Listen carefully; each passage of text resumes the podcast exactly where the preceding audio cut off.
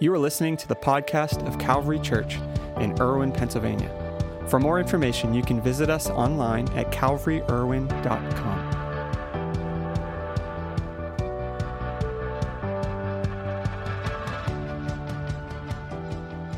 Welcome, everybody. It's great to have you on this broadcast today. Real quick, next Sunday, we're going to be kicking off a new series called Trying Times. We're going to be walking through the book of Ecclesiastes, looking at the power of time in our lives. Today, though, we're finishing out a series we started a few weeks ago called Paradox. And I don't know if you've ever had this happen, but I, I, can't think of anything more frustrating than getting things stuck to your hands, like paint or glue. Uh, just a couple weeks ago, I was working on one of my many home projects, repainting a railing on our front porch. By the end of the day, my hands were covered in red paint. It looked like I'd gone through a war. On top of that, I'd cut all of my hands from scraping and sanding the railing the day before. It took days and days to get all that paint off. I washed them and washed them, and, and the paint was just caked on. I couldn't get it off. I, I don't know if you've ever had that happen, but it stinks when you get something on your hands and can't get it off. The only thing worse is when it's on your clothes. Like you spill something on your favorite shirt or your favorite pants, and you try so hard to get it out. And the harder you scrub, the worse it gets. If you have kids, you get this. They are the masters at getting things in places you never thought was possible to stain or to ruin or forever mark. Like you have to permanently put that throw rug on that spot on the floor. You have to repaint that one wall that your kids thought would make a great jello target board. Or that cute outfit you bought at Target and were so excited to share with the world after the quarantine is forever ruined because your kids thought dinner was a finger uh, painting activity. The, the struggle to clean things off that stick to us is incredibly difficult. I, I mean, we are obsessed right now about getting germs off of our hands or, or every other surface imaginable. And just like germs stick to us but are unseen, there's something else that sticks to us and is unseen but carries a powerful punch. I'm talking about the emotional baggage we carry around in bitterness, unforgiveness, grudges that we hold on to. Now, if you stuck super glue or paint on your hands and left it there, I'm not really sure how that might affect you physically, even over an extended period of time. It, it, probably wouldn't be good, but I highly doubt it would be fatal. For the things that stick to us emotionally, though, the impact they have on us can be devastating, even toxic. This is because these things are not only creating a dark place in our hearts, but that darkness slowly infects every other area of our lives. You see, what we hold on to eventually grabs hold of us and slowly strangles the life out of us. Uh, or how, what I want to share with you this idea what sticks to us can sour us. This is really what Jesus was trying to allude to when his disciple Peter asked him about forgiving others. It's recorded in Matthew chapter 18, verse 21. It says, Then Peter came to Jesus and asked, Lord, how many times shall I forgive my brother or sister who sins against me? Up to seven times? Jesus answered, I tell you, not seven times, but 77 times. Peter was actually being generous here. The, the, traditional rabbinic teaching was that an offended person needed to forgive a brother only three times. And then Jesus replies that forgiveness needs to be exercised even in greater extent, not just seven, but 70 times seven. That, that's 490 times. Jesus was trying to convey that we didn't need to set any limits. He was saying that we don't need to keep track, and once we hit some certain threshold, we stop forgiving. But forgiving those that have wronged us has more to do with the impact it has on us as opposed to the impact it has on those who've wronged us. And I know there's incredible, valid pushback to this idea. If you knew what they had done to me, you would understand they deserve my anger frustration. They deserve that grudge I'm holding against them. And you're, you're probably right, they do deserve it. But, but that word deserve is a really complex idea. In fact, I want to go back to a story we looked at a couple weeks ago on Easter. It's the story of a young man named Joseph. If you're not familiar, Joseph at a young age was his father's favorite. While he had 11 other brothers, his father was blatant in his favoritism of Joseph. On, on top of that, Joseph was this amazing dreamer. He had such big dreams that he unfortunately shared with his brothers, who hated him even more for them.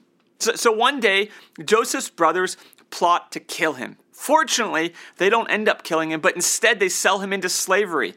They weren't exactly going to win the award for Best Brothers of the Year.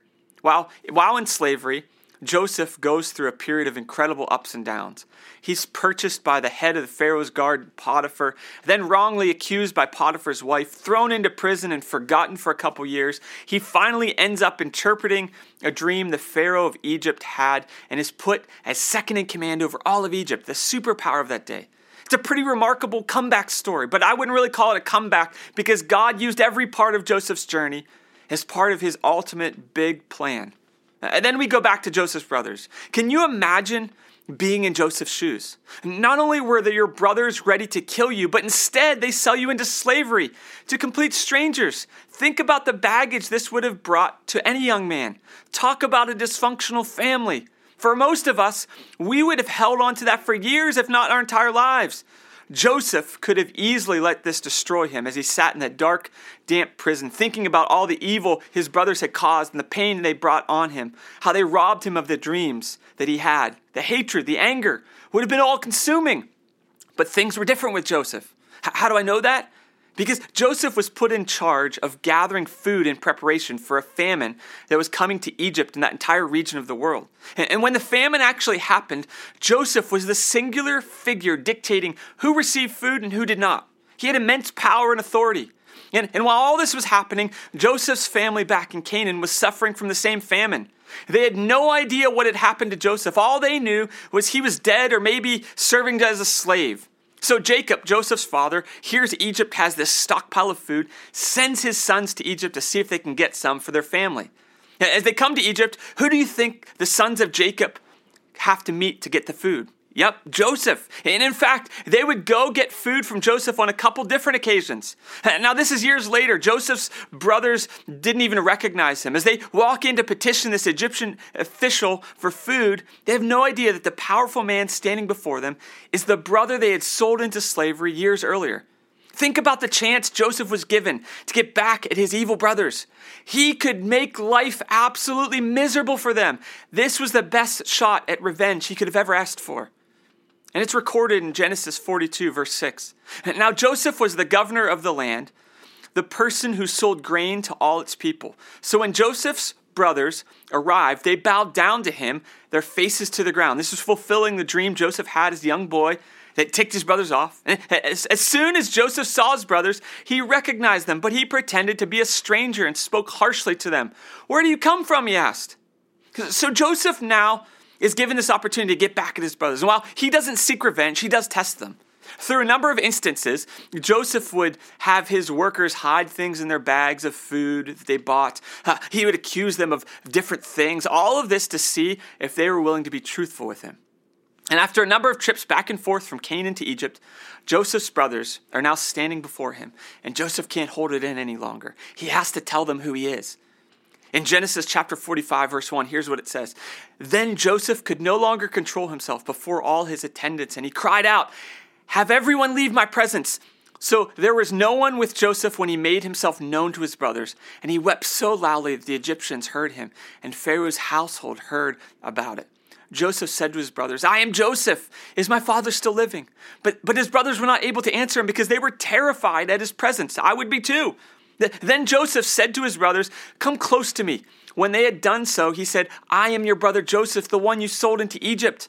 And now do not be distressed and do not be angry with yourselves for selling me here because it was to save lives that God sent me ahead of you.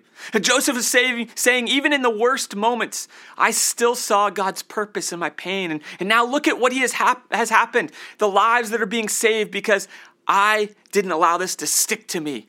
Now, now, this is such a fascinating story because the man with the power is supposed to exercise his power against those who have wronged him. That, that's how life works, right? He, you may have been on the wrong end of that, or, or maybe you've exercised that against others. We're taught this, and it's modeled for us. Revenge is how the world goes round. But in exercising that right, you give up something incredibly valuable your own health, well being, and freedom. See, what sticks to us can sour us. When, when you are looking to repay evil with evil, it sticks to you. And what it sticks to, it slowly sours, it ruins. In your effort to ruin someone else, you end up ruining yourself. Joseph was able to respond the way he did with incredible wisdom and maturity because he was free. He wasn't bound by the chains of bitterness or anger or rage. Although he had been a slave, although he had been a prisoner, although he had been bound by chains at one point, he was never captive. He was a free man because he didn't let what happened to him stick to him. Joseph is an amazing example for many of us, but it almost seems unattainable. Like, how in the world do we not let the hurt that happens to us stick to us? How do we not hold a grudge, foster bitterness, burn with anger? After all, it's our natural human response, and on top of that, it's what everyone else does. And here's what's different with Joseph. If you read Genesis 37 and 39, you see how Joseph responded uh, each time something would happen. And there's a phrase that is repeated throughout Joseph's story The Lord was with Joseph and showed him favor. Now, at face value, that seems like a pretty serious case of favoritism on God's part. Like, when we are wronged, it doesn't seem like God is with us and he's showing us favor. Well, why Joseph and not us? And it's a valid question. But this is one that one of the many things that I love about scripture. When you have questions about one story or passage, often the answer is found somewhere else in scripture. If you jump forward to the New Testament, to the book of James, we find our answer to this struggle, this question. James chapter 4, verse 7. James writes, Submit yourselves then to God, resist the devil, and he will flee from you. Come near to God, and he will come near to you. And James here is putting words to what Joseph was modeling. When something is sticking to you, uh, bitterness is consuming you, that's not the time to fight back at a person, but to recognize the source of that pain. It might directly be a person, but it's ultimately Satan, the one trying to steal, kill, and destroy everything good in your life.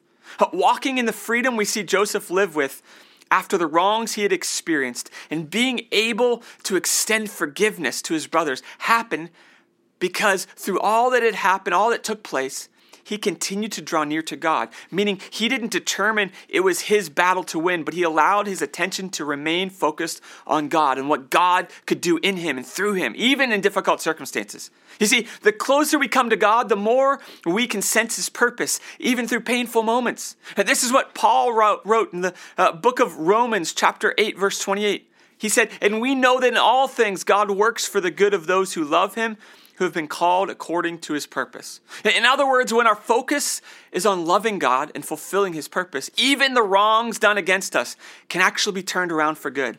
As the song goes, what the enemy meant for evil, he turned it to good. And, and today, whatever you're walking through, I want, I want to lead you in a prayer of release. For, for some of you, you've allowed things from your past to stick to you, and it, and it has soured you in ways you don't even realize. Today is a time to step into freedom, to release the hold your past has on you, and to extend that forgiveness that Joseph modeled in this story. As you do that, you can see freedom. You can see the reality of what Joseph modeled and lived out a life that can actually say, I forgive you, and to step into what God wants to purpose in you, even through the most painful parts of your life. Would you, would you pray this prayer with me wherever you are in your living room, in your car, wherever you might be? Just take a moment and repeat this prayer with me today. Dear God, today I release you. I release the pain. I release the wrong Lord, I release the hurt that has bound my life for too long. Today, Jesus, I accept your forgiveness and I extend forgiveness to those that have wronged me. Let me step into freedom, wholeness. Let me accomplish your good purposes in my life, even through the pain that I'm facing. No longer does this have to stick to me, but today I'm drawing near to you as you draw near to me. In Jesus' name, amen. I believe that God doesn't want you to carry that baggage any longer, to allow all of that emotional stuff to stick to you. But today, just like Joseph, you can step into the incredible dream and purpose that God has for you. That you, even in a difficult time, this is the paradox, can experience the goodness of God. That's my hope for you. That's my prayer for you today. Thank you guys so much for joining us for this broadcast today, and we look forward to seeing you next Sunday as we kick off a new series called Trying Times, walking through the book of Ecclesiastes. And it's going to be an exciting time as God continues to do work in our church, even during this season. Have a great day, and God bless. This is Pastor Nick Pohl, the lead pastor at Calvary. We're so glad you joined us for today's podcast. I hope you enjoyed the message. At Calvary Church, we're passionate about leading people into an overflowing life with Jesus. We would love the opportunity to connect with you on your faith journey and hear what God is doing in your life or join you in prayer for any needs you might have. You can visit us online at calvaryirwin.com or send us an email at info at calvaryirwin.com. On our website, you'll find previous week's messages, a list of upcoming events, as well as resources designed to help you take those next steps on your journey of faith. See you next week, and may the Lord bless you and keep you. May he make his face shine on you and be gracious to you. May the Lord turn his face toward you and give you peace.